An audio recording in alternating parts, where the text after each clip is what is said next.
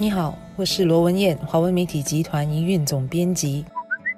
你好，我是吴欣迪，联合早报和联合晚报的总编辑。今天我们要谈的是已经有二十六年的新加坡热卖会。今年最大的特点呢，就是它以全新的这个形式来登场，并且改名为 GSS 体验新加坡。主要呢，就是通过一系列的活动，让国人和旅客除了享受大减价的购物乐趣之外，也可以感受新加坡独特的文化历史魅力。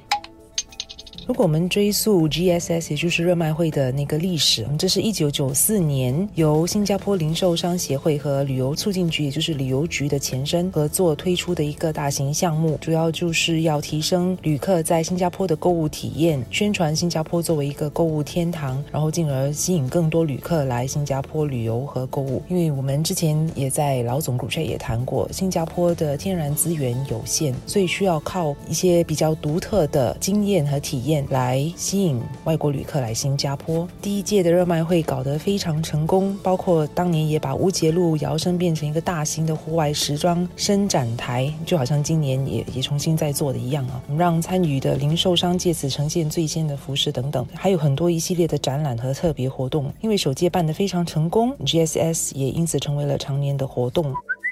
办了二十多年的新加坡热卖会，在早年辉煌的时候呢，曾经是万众期待的年度购物盛事。有许多新加坡人会等到了热卖会期间才掏腰包大血拼啊，大买特买，也吸引了不少旅客慕名而来。然而，在近十年来，参加的人潮越来越少，大热卖会期间的那个销售成绩也持续下滑。这当然也就是一些大趋势和消费行为转变所使然。这期间当然包括就是。电子商务的盛行，越来越多人上网购物，影响了实体商店的销售成绩。此外，对于旅客而言呢，新加坡的货币近几年来一直不断的，相对于其他区域货币而言，不断的走强，所以使得区域旅客来新加坡消费的能力削弱了。新加坡也对于他们来说不再是一个购物天堂了。另一方面呢，对于新加坡人而言，其实我们也看到全年一年到头，其实都时不时有。促销活动，新年期间啊，圣诞节期间啊，甚至是配合网购的促销日子，比方说光棍节、Black Friday 等等，我们也看到实体商店也都在这些日子都会有一些促销活动，所以变成了大热卖会期间的促销活动的吸引力就不如之前那么大了。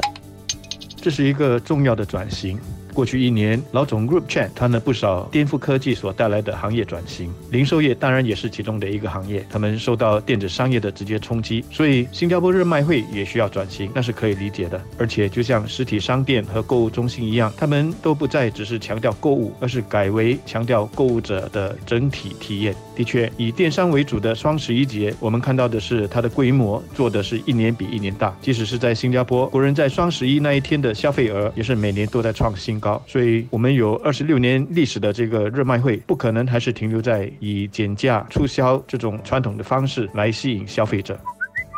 跟其他大型活动一样的，就是新加坡热卖会举行了这么多年，它也必须不断的求变求新，注入新的元素，才能够持续吸引到人潮去参与其中。在这二十多年来，我们也看到主办方也有尝试注入一些新的元素，比方说在两千年的时候，首次注入电子商务，就是网购的那个元素。之后呢，也尝试让邻里商店也参与整个新加坡热卖会的盛事当中。我支持主办方今年把那个重心从折扣和大减价转到强调拥有独特的新加坡购物体验的这个概念呢？因为毕竟在实体商店或者参加活动的那个体验是网购和电子商务所无法提供给消费者的。当然，有人批评说这个转型是不是来得太迟了，也是不是会刺激买气？我觉得有转型好过没有转型。我不觉得来得太迟，我也相信说一系列的新的活动跟概念。也会吸引到一批新的人潮去参与活动，也会吸引到之前已经没有参与热卖会的新加坡人再次再回去体验一下，看看有些什么不同。当然，最终会不会掏出腰包买东西，就要看商品本身的那个吸引力，还有售价本身是否有足够的吸引力了。